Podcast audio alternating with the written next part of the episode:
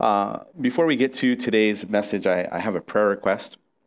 As many of you know, there was a terrible accident in mainland Japan involving an Osprey that, uh, that crashed. And very sadly and tragically, uh, eight crew members uh, passed away in that accident. And so, certainly, our condolences to the families and the friends, um, the community that's all involved in that. Uh, one of the crew members, uh, Tech Sergeant Zach Lavoy, he, he actually started recently attending uh, fellowship and church with us, uh, along with a few of his coworkers. And, uh, and so, you know, it, it, it hits home. Um, and there's actually another young man who also passed away, uh, Jake Turnage. he, he lived here as a missionary kid with Cadence. His parents were Cadence missionaries. They helped out on the base with the youth group. Um, and he was his his parents, uh, um, and his dad actually his dad Jim Turnage uh, is a Calvary Chapel assistant pastor in South Carolina, and so um, you know, church family. I think we just we want to continue to pray, pray for God's comfort and peace and presence.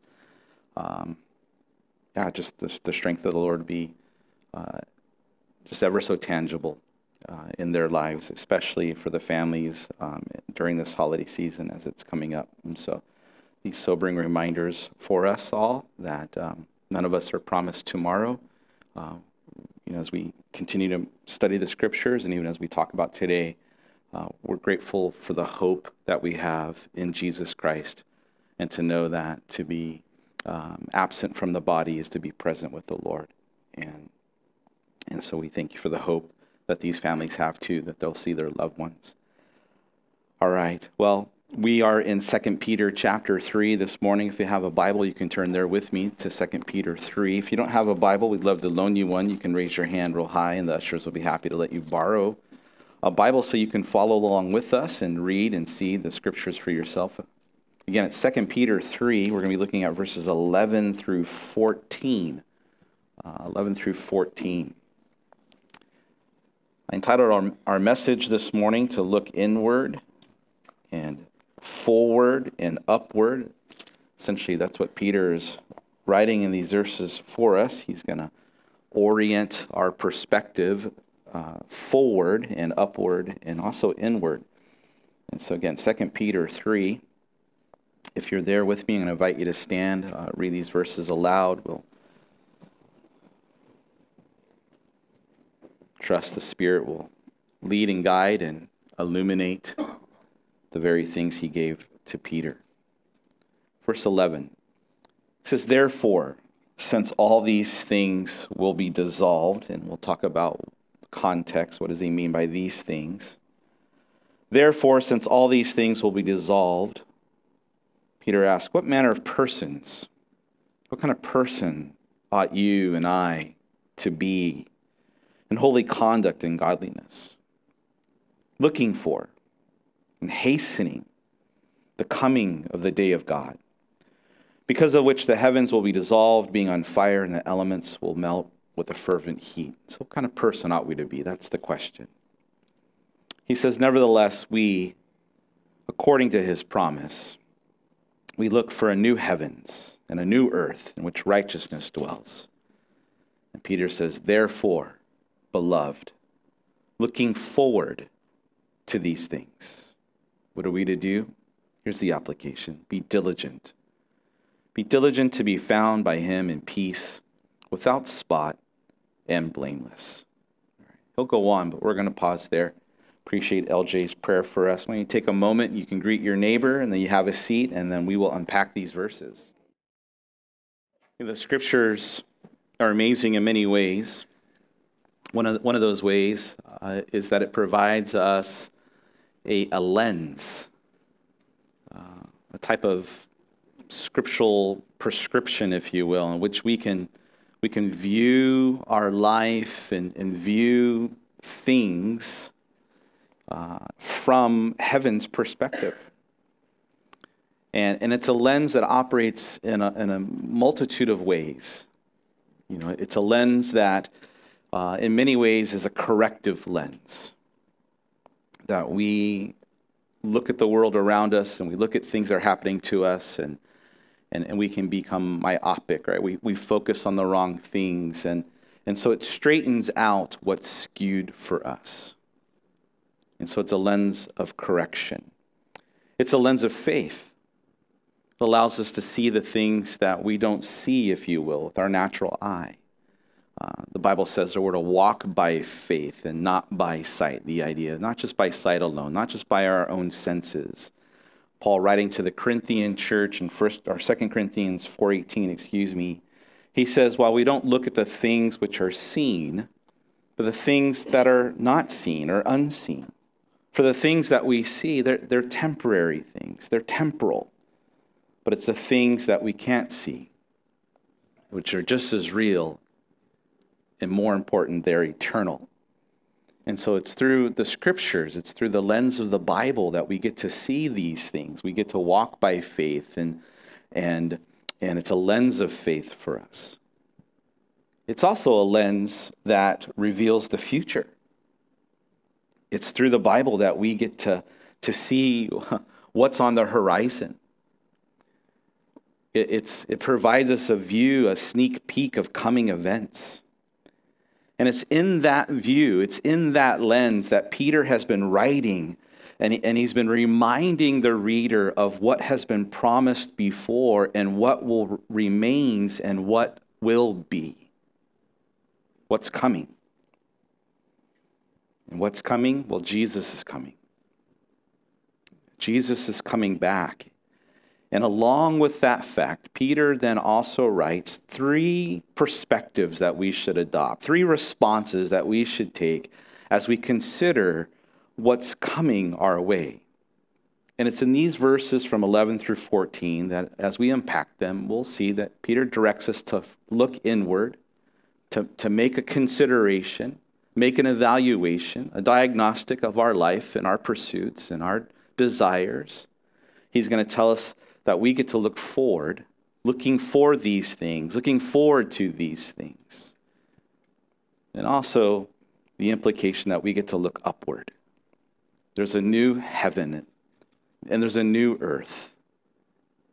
In the promise of redemption, it's, it's coming. Jesus would say, Look up, for your redemption draws nigh. And so we're going to consider these things together this morning. I draw your attention back to verse 11, where he, he pivots, he continues. He says, Therefore, uh, since all these things will be dissolved. Last week, if you're with us or you're familiar with this section, uh, verse 10, uh, we pulled that apart together. We, we spent one Sunday just looking at verse 10 alone with the hopes to, to understand what did Peter mean by these particular phrases that he uses that appear often in Scripture. The day of the Lord and the, the fact that it's coming as a thief in the night. And, and, and the bottom line was this the basic meaning of those phrases was this that Jesus Christ is coming back soon. And we can qualify that at, by, at any time, unexpectedly. We can't predict it. And when he comes back, God is going to judge the world. And how will he judge the world? Well, he's going to judge the world by fire. And so that the world and everything as we know it, it's going to be destroyed. These are the facts of our faith. This is what's going to happen. Peter now, after setting forth the facts of our faith, he now points us to what do we do in light of that? What do we do in response to what God is going to do? And, and we're going to see he brings us to application really through the, the rest of chapter 3.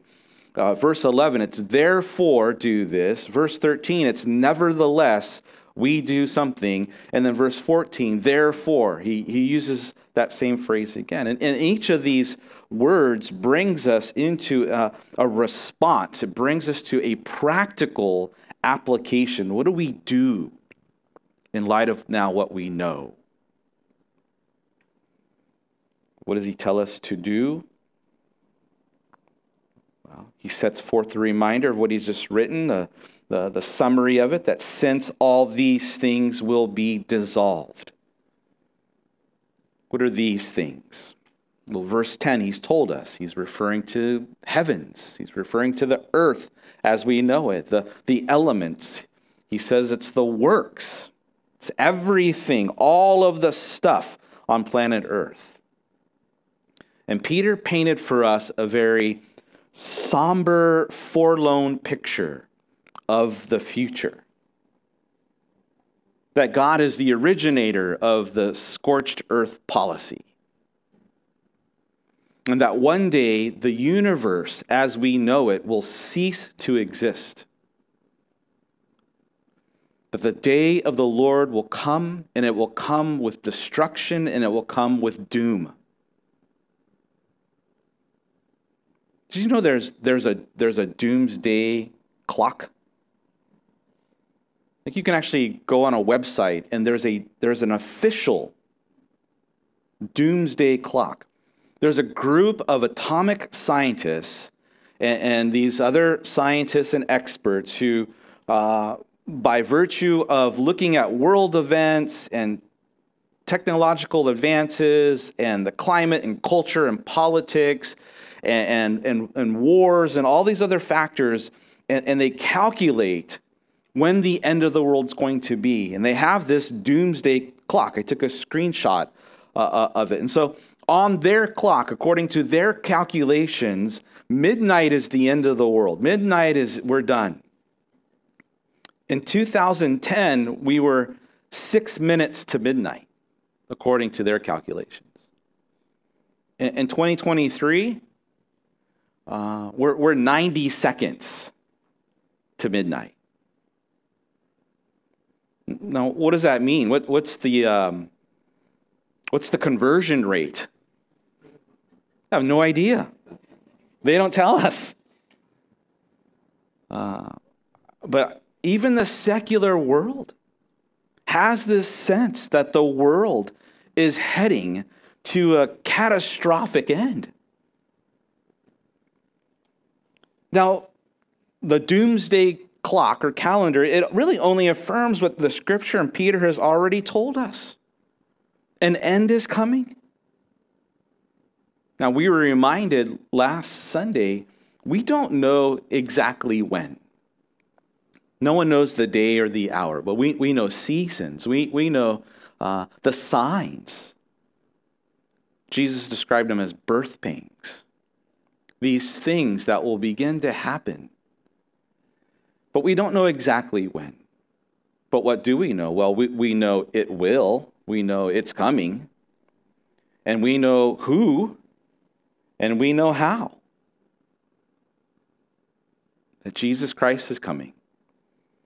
And when he comes, the world will be destroyed by fire. That, that Greek phrase that he uses there, since all these things will be dissolved, it's the same phrase, the same word in verse 10. We talked about it last night. It, it literally means loosed, that it's been let go of. In the imagery, the idea is that the, the universe will fly apart it will dissolve. And some suggest, and I think it's an interesting imagery to consider, that God, who holds all things together, we, we sing that song, He's got the whole world in His hands. That God, who holds all things together, the, the idea is that He releases it. And the atomic molecular bonds of the cosmos then separate.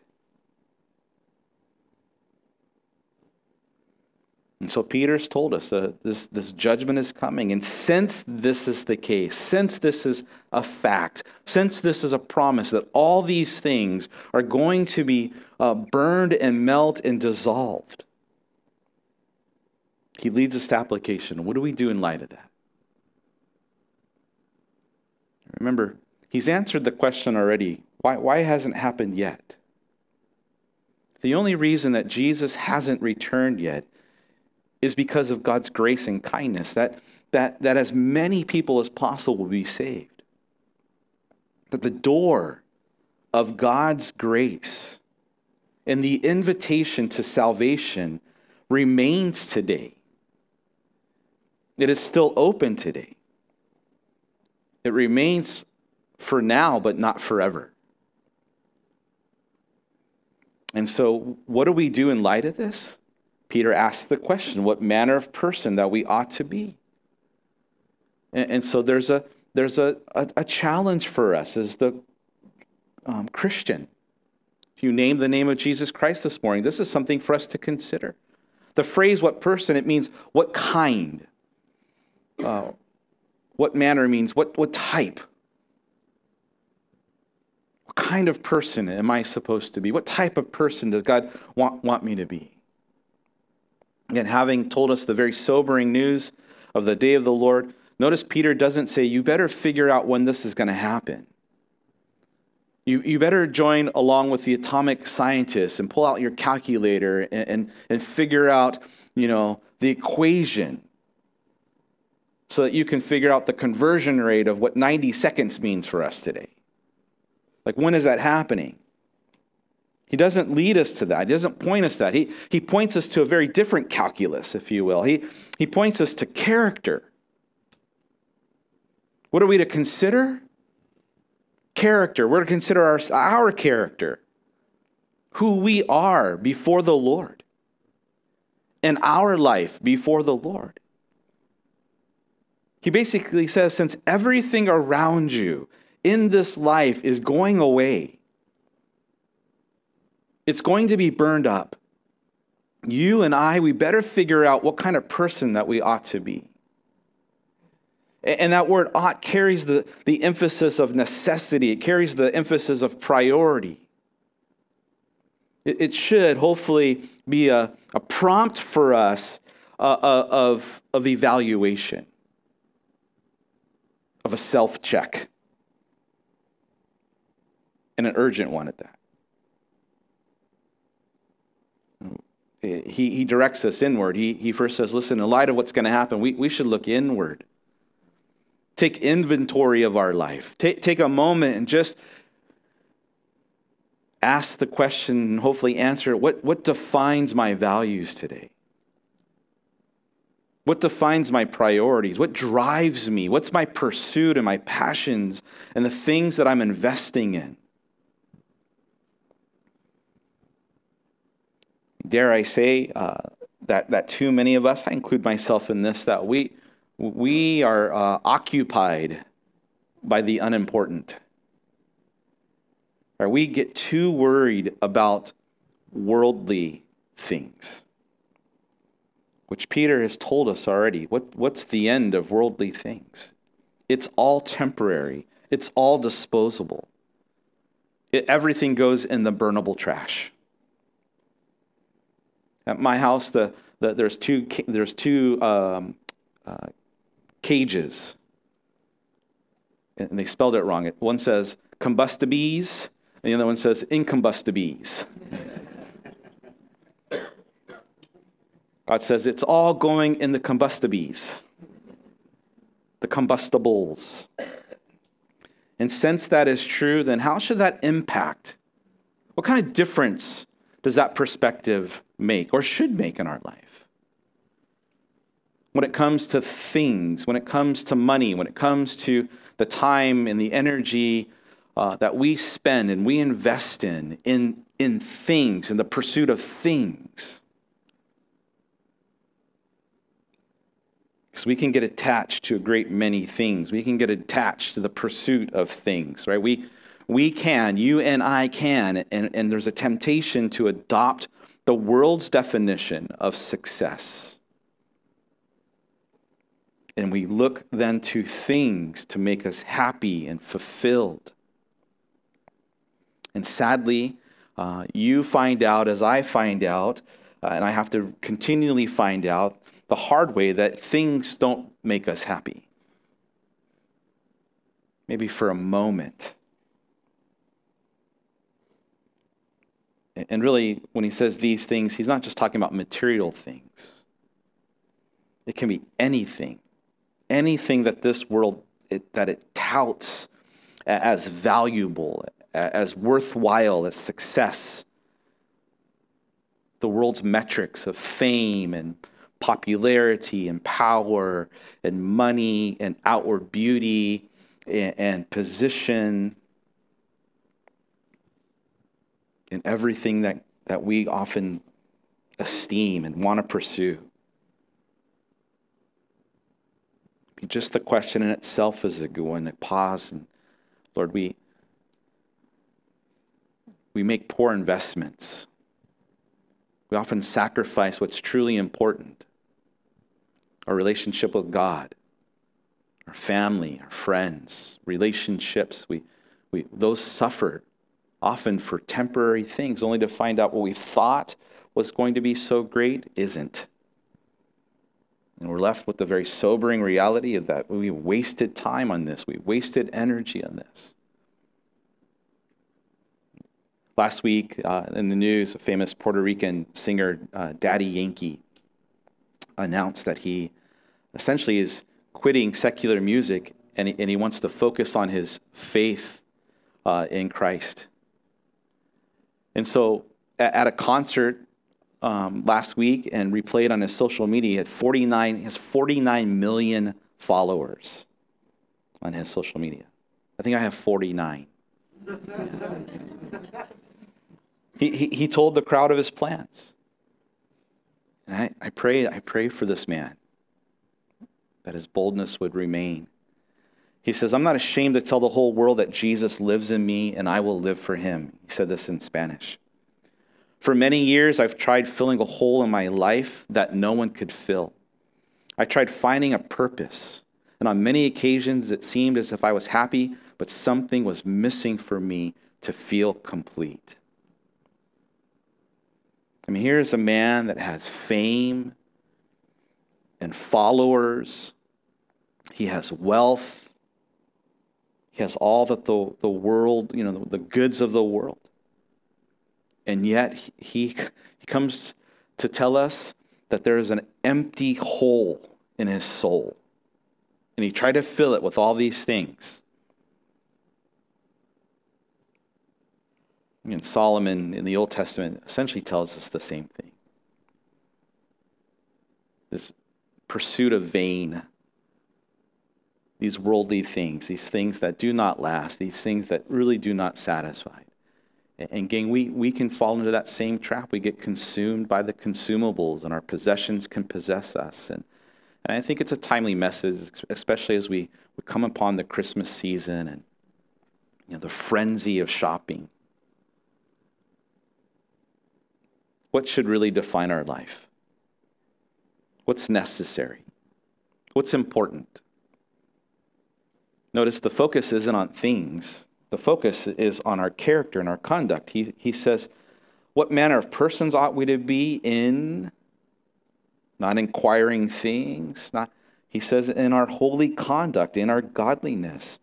It's two characteristics that should, should define the people of God if we are uh, followers of Christ who live in light of his imminent return, what should our focus be? Well, it's on our life.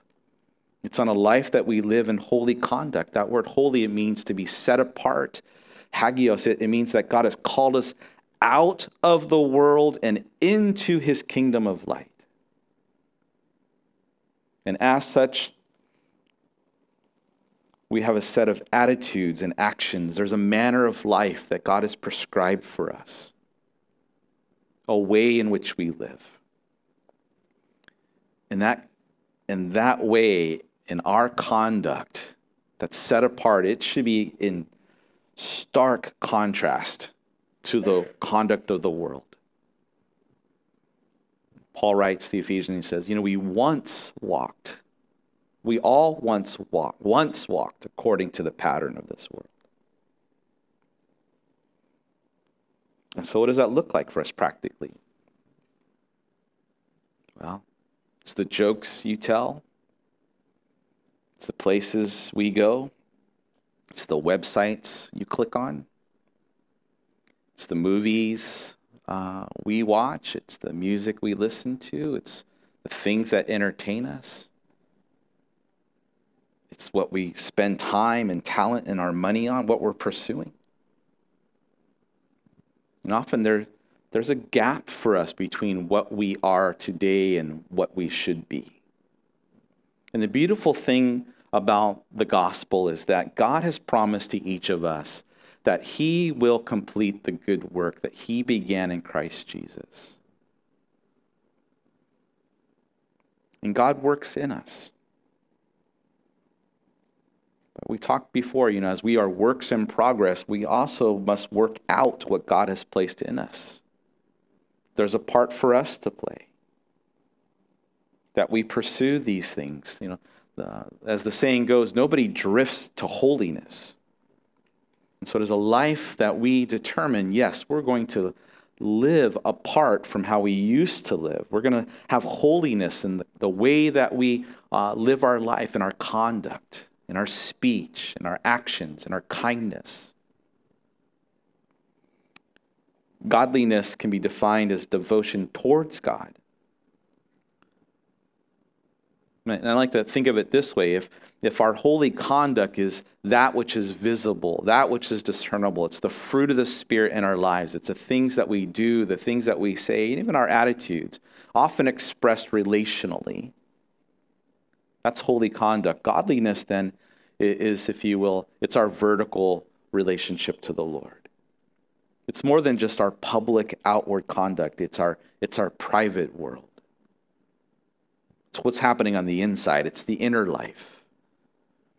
It's the, it's the inward structural integrity that holds us firm.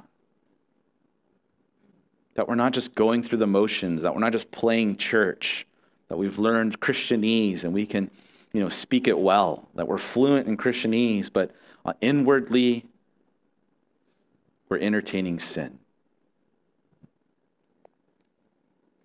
See, godliness is who we are when no one's watching. And so Peter directs us to look inward, and he provides direction for us. What manner of persons ought we to be in holy conduct and godliness? And so, how does that translate for us as we look inward, we take inventory?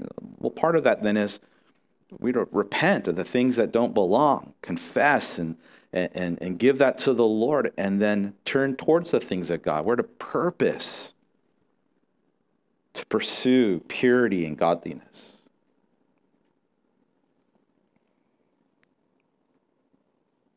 All these things are going to be solved. What, what kind of person are we to be? We're to be holy, we're to be godly. Where else does he direct us to look? Our perspective. Verse 12 looking for looking for and hastening the coming of the day of God, because of which the heavens will be dissolved. And so he, he repeats what he's told us before. He's making emphasis on, on the, the fact that this, this is happening. Not a matter of if, it's a matter of when. The heavens will be dissolved, being on fire, and the elements will melt with a fervent heat. And so, in light of Christ's imminent return, we, we're to look inward first. Take inventory. Where are you at? Are you playing church? You got one foot in the world and one foot in the Lord? Where else does Peter point us to? He points us forward. Look forward. And, he includes hastening. At least in the New King James, is hastening. Another translation reads, speed its coming. Now, that phrase can be interpreted in two ways. It, it could be referring uh, in one way, when Jesus is speaking in Matthew chapter 24, recorded for us, he says, And the gospel of this kingdom will be preached to the whole world as a testimony to all the nations, and then the end will come. And so there's this, there, there's this sense in, in which we can hasten the coming, coming by being involved in the preaching of the gospel to the whole world. Like we can, in a sense, help bring the end. The world is going to end by a terrible judgment. Peter writes the same thing by fervent heat, being on fire. If that is the case, not only do we look inward, but we then look outward, we look forward, and, and that's a huge catalyst then for us to then be busy about the Father's business. To be sharing the good news of salvation because the bad news is judgment's coming. and we get to.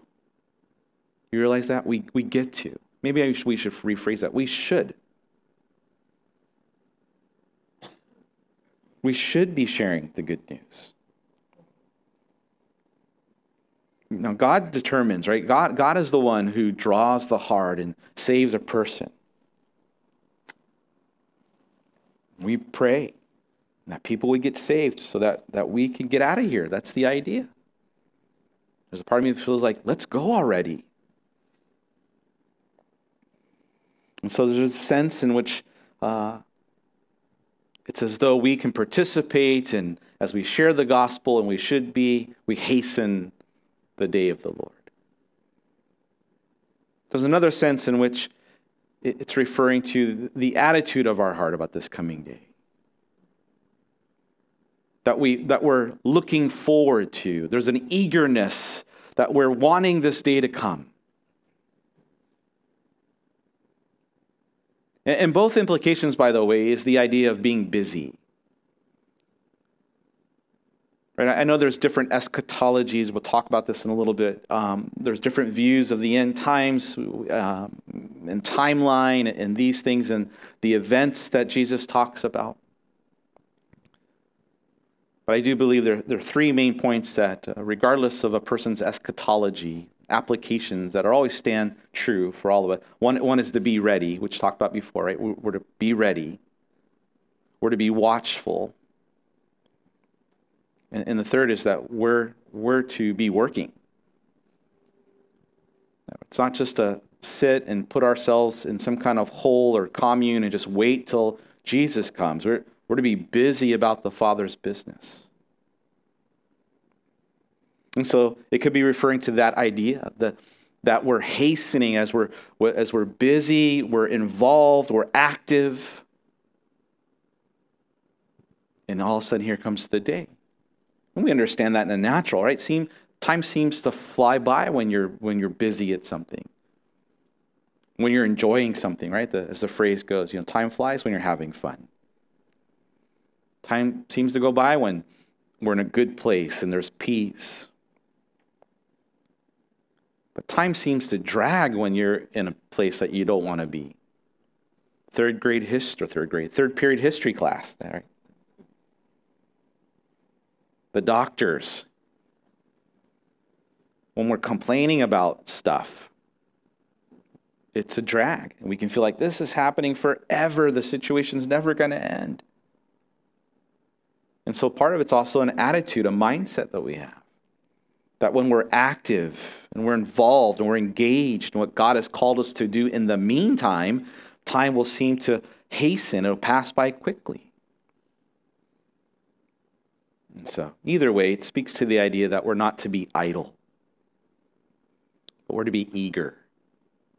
Eager in our waiting, active in our waiting, not passive in our living. And so, we'll just phrase it this way we're to live with devotion to so we're looking forward to this and, and invest in the things of God. Be actively investing in the things of God.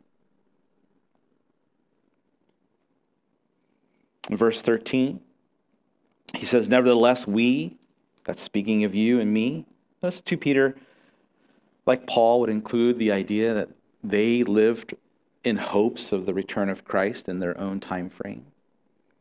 Nevertheless, we, according to his promise, according to the promise of Christ, that we look for new heavens and a new earth in which righteousness dwells. The, the day of the Lord that the Bible promise, that Jesus promises, that God promised through the prophets, it's more than just, it's more than judgment. It's judgment, it's destruction, it's doom. But it's more than that. And it's more than that for the believer. That nevertheless, we, right, we according to the promise, we're looking for, again, looking for and hastening, looking for, well, what are we looking for? A new heavens and a new earth in which right, righteousness will dwell. Peter tells us that God has promised a new heaven and a new earth. Again, the current world is going to be dis- destroyed. And, and there is a, a sense of that, which I consider like that's, that's probably not a bad thing. Because the present world is corrupted, it is infected, it has been warped by sin and evil.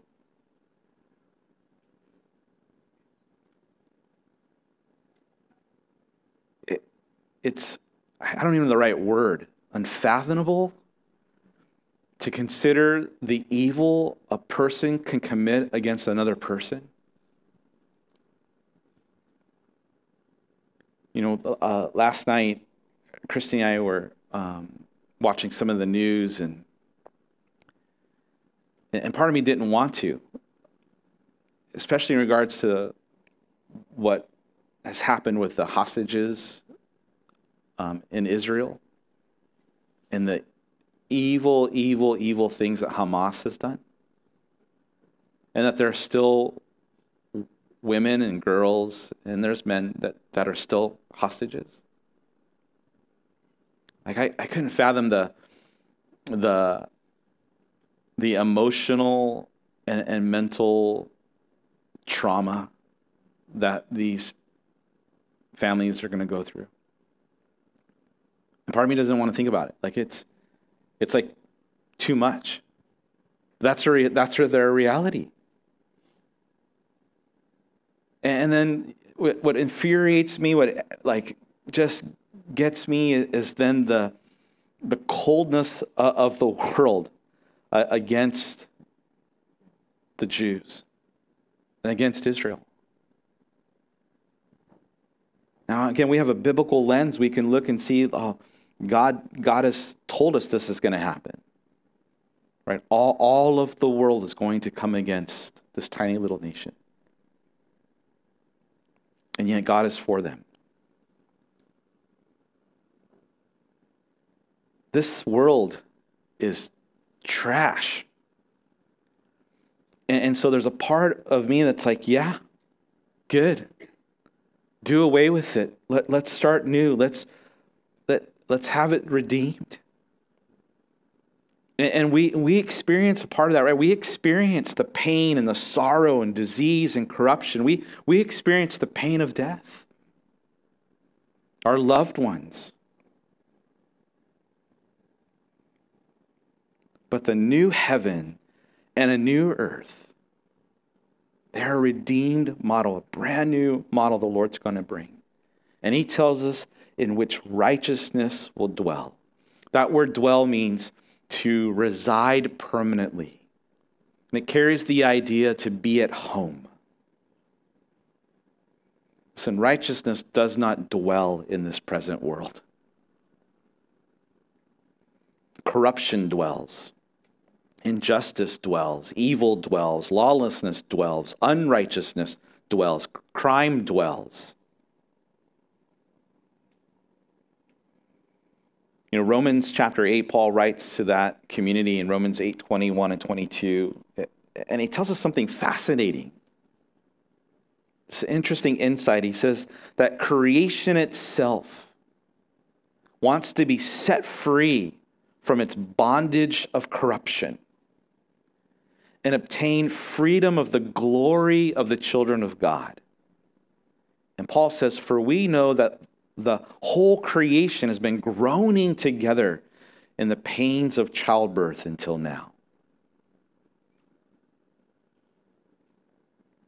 Again, we, we, Peter points us inward, he points us forward. We're going to be busy about the Father's business, but he also points us upward and to know that we, we can live knowing a better world is coming. And so we get to look forward to these things that our heart wouldn't be dismayed, that we wouldn't fall apart, to know that God is in control and something better has been promised. According to his promise, we look for these things and we wait for these things. And then he says in verse 14, Therefore, beloved, looking forward, looking forward to these things. Again, he bookends it with where he began Be diligent to be found by him in peace, without spot, and blameless, outward and inward, a life of integrity, a life of witness. Jesus said, When these things begin to happen, stand and look up, for your salvation, your redemption draws near. Luke 21 28. And so now Peter tells us we're going to look inward, we can look upward, and we, we get to look forward. Or me, we look forward and then we can now look upward. How, how, do we, how do we have this perspective then, though? If the day of the Lord is going to be a terrible time of judgment, if it's going to be destruction of this world as we know, and everything that we know is all going to burn up. How is it then that you and me, as the Christ follower, how is it then that we as Christians can be looking forward to this day? Eagerly waiting for this day, wanting this day, anticipating this day. Like, I'm, I'm looking forward to Christmas I'm looking forward to Christmas Eve as we gather together and celebrate the birth of Christ. I think it's going to be a lot of fun. It'll be a blessing to be in a different place again. I'm looking forward to, to New Year's Eve. We gather and you know, for a great party, a wholesome way just to hang out and bring in the year, have yummy food and play some great games.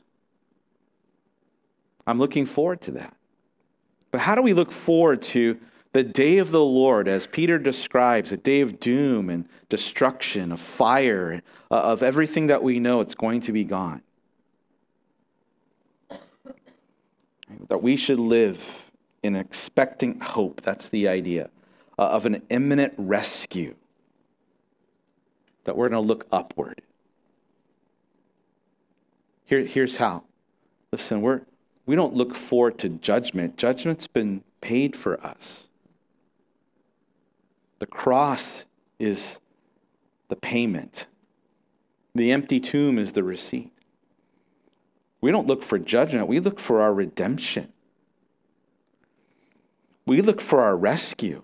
That's what we eagerly await for. It, Christ coming back means something very different for us as the Christ follower. Paul says, For our citizenship is in heaven, from which we also eagerly wait for the Savior, the Lord Jesus Christ, who will what? Will transform our lowly body that it may be conformed or made according to his uh, glorious body, according to the working by which he is able even to subdue all things to himself. Philippians 3 20 through 21. Paul would write to the Corinthian church and, and, and say, when he comes, we're going to be just like him. The writer Hebrews says, and as it's appointed for men to die once, but after this, the judgment. So Christ was offered once to bear the sins of many. And to those who eagerly wait for him, he will appear a second time apart from sin for salvation, for redemption. Gang, as we wind down, listen, this is the most important part. I, I believe the reference to God saving Noah before the flood that Peter referred to back in chapter 2, verse 5, that he alludes to again by talking about how God flooded the world. The fact that he talked about how God delivered Lot before destruction in verse 7 of chapter 2. That that provides a wonderful basis of our hope a wonderful promise of our rescue before God's judgment on this world. It's not that we look forward to destruction. It's not that we look for the doom, but we look forward to deliverance. As someone once said in a kind of a jokey way, but I think it's true, we're, we're as Christians, we're not doom and gloom, but we're boom and zoom. I told you last Sunday that I believe that the Bible teaches that the day of the Lord is not just a day, it's not a single day, a 24 hour period, but it's an event. And in this event, in this period, this, this day of the Lord, marked by events, it consists of a series of things that will happen. Now, again, I'm going to pause. I, I, I understand and I realize there are different views to this. And I know there are uh, teachers of the Word of God who love the Lord, who teach, um, or gifted teachers, and they have a, a different interpretation, a different view of these things. And I respect that, I honor that, but I, I, I believe this, what I'm going to tell you. I believe that the Bible teaches us that in the series of events, of this event called the Day of the Lord, the first installment, the first transaction of the return of Christ is the rapture of the church. That it is the sudden, unexpected, unpredictable. Uh, you know, last week I likened the return of event to the, the Super Bowl, where the Super Bowl has different things. There's the coin toss, there's the kickoff, there's halftime. That the rapture is the kickoff event that ushers in the series of events of the day of the Lord. Now, the word rapture in itself doesn't appear in the Bible, but the concept of it does. I mean, just, just like the word Trinity doesn't appear in the Bible, but the doctrine and the concept of God being triune, a trinitarian, you know, uh, three persons in one of the Godhead, that does. The word rapture is a it's a transliterated word taken from the Latin word Latin rapio or raptus. And it means uh, a sudden taking away, a snatching. And the word rapio or raptus, it appears in the Latin Vulgate version of the Bible, which was translated from the Greek. And the Greek word that was translated into raptus, where we get the word rapture, the Greek word's harpazo. And it carries the same definition, the same idea a sudden taking away. And that word appears in 1 Thessalonians chapter 4. I'm going to read you verses 13 through 17. You can turn there if you want. 1 Thessalonians 4, 13 through 17. We read, For the Lord himself will come down from heaven with a loud command, or or a shout, with the voice of the archangel, with the trumpet of God. And we, and we read that the dead in Christ will rise first. And after that, we who are alive, those who remain, they're still alive, we will be caught up. And that's the word right there, caught up. That, that's the word harpazo, that's the word raptio, that's the word where we get the rapture from. We'll be caught up together with them in the clouds to meet the Lord in the air. And so we will be with the Lord forever. And he concludes in verse 18, actually. Therefore, comfort, comfort one another with these words. How can we look forward to the day of judgment? How do we look forward to a time when God's going to pour out his wrath because we're not looking for the destruction, right? We're looking for deliverance. And the fact that he's coming back before he's coming back for us before this happens, that's how we comfort one another with these words. Jesus is coming back. That's what he's promised. And, and, God, I believe the Bible teaches us that we're going to be caught up with him. Caught up. Those of us who are alive and remain when he comes back that just as God did with Noah, just as God did with Lot, before judgment fell, he rescued them and delivered them first. And it'll be instantaneous. And along with that, there'll be this instantaneous transformation of our bodies from mortal, from this flesh. Paul calls it this tent. And we're going to be put on we're going to be transformed. We're going to have immortal. We're going to be fit for life eternal. Now, Paul calls it a mystery. That was a, this hope was a mystery, but now it's revealed. In 1 Corinthians 15, Paul writes, Listen, I tell you a mystery. we will not all sleep. And the idea is not sleep like take a nap, take a siesta.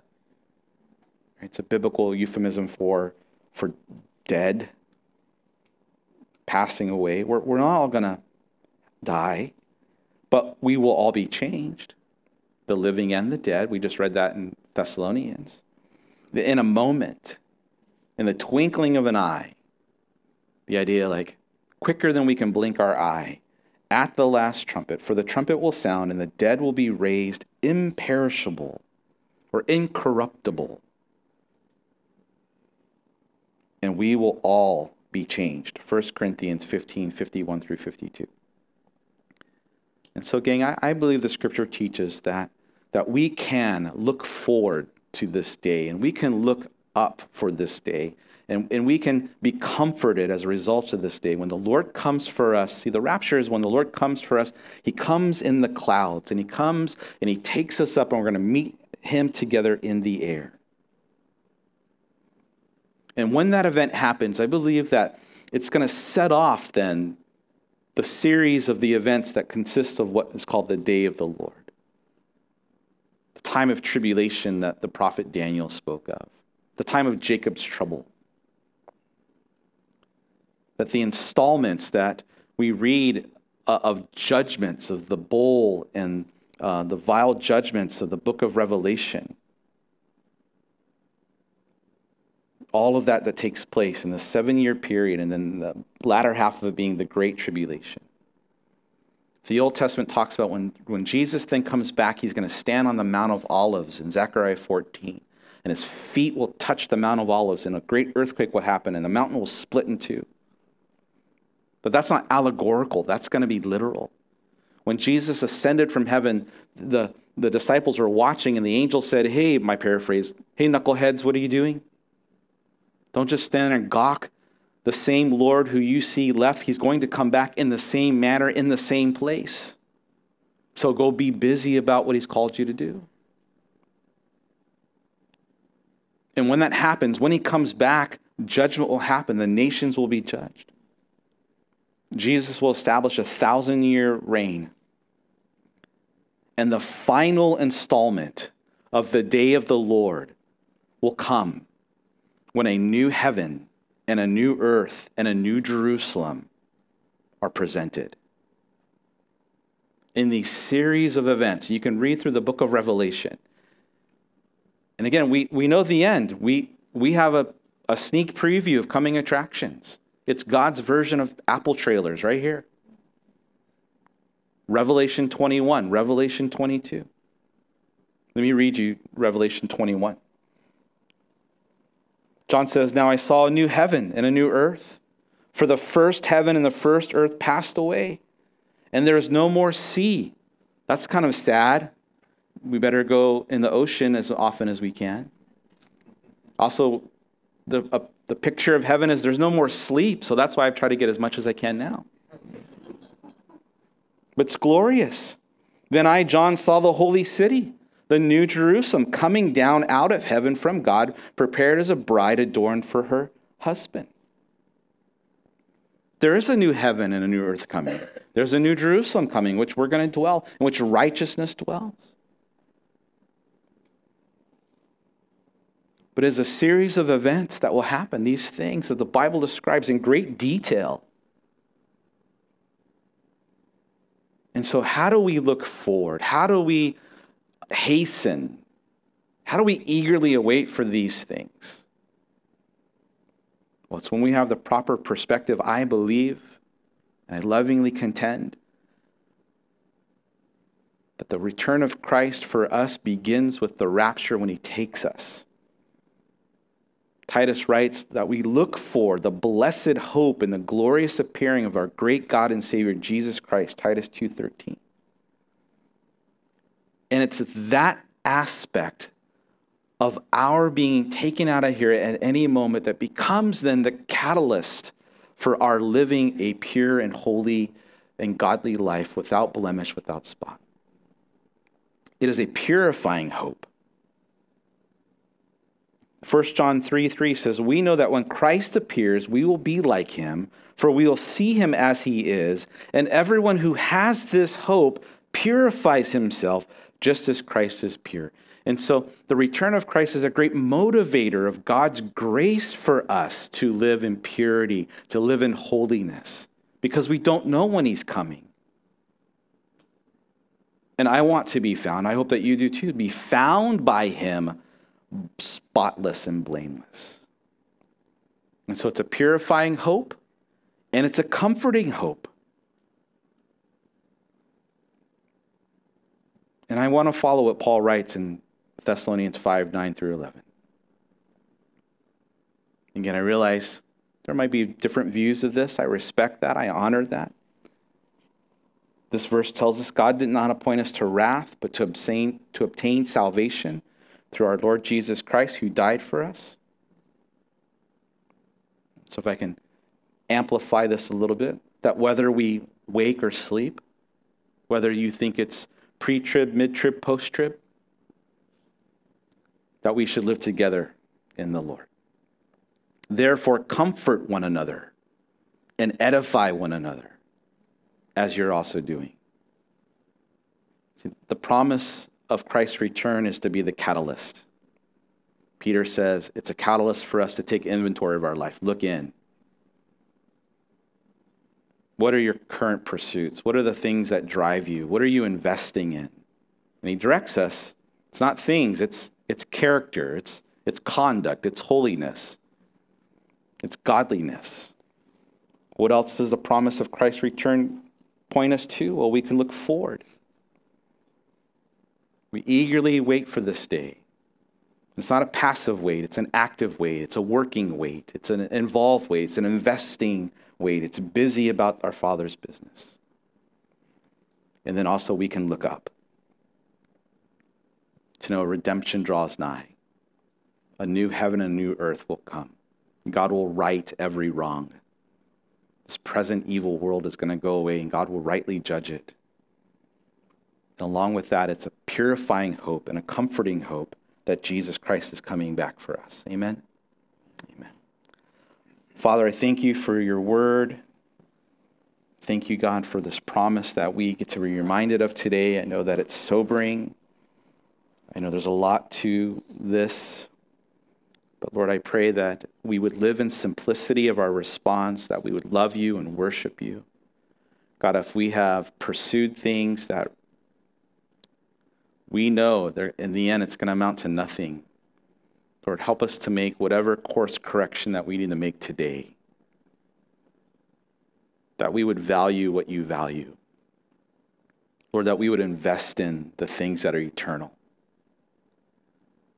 God, I pray that we be busy, that if we believe that this is true and we do, then what does it mean for us, but also what does it mean for our neighbor and our friends? that we be busy sharing your good news, sharing your love and your grace and your forgiveness with people around us, Lord. And God, that we would hold the hope of heaven in our hearts. And that would be the lens in which we look at the world and all the events of tragedy, of evil, of atrocities, of death and disease to know, Lord, that this isn't um, our end, that our citizenship is in heaven, and that we eagerly await our redemption, the hope of a better life, and the hope of life eternal and, and joy um, forevermore. But Lord, until that day, may we persevere and live for your glory. In Jesus' name we pray. Amen. Amen.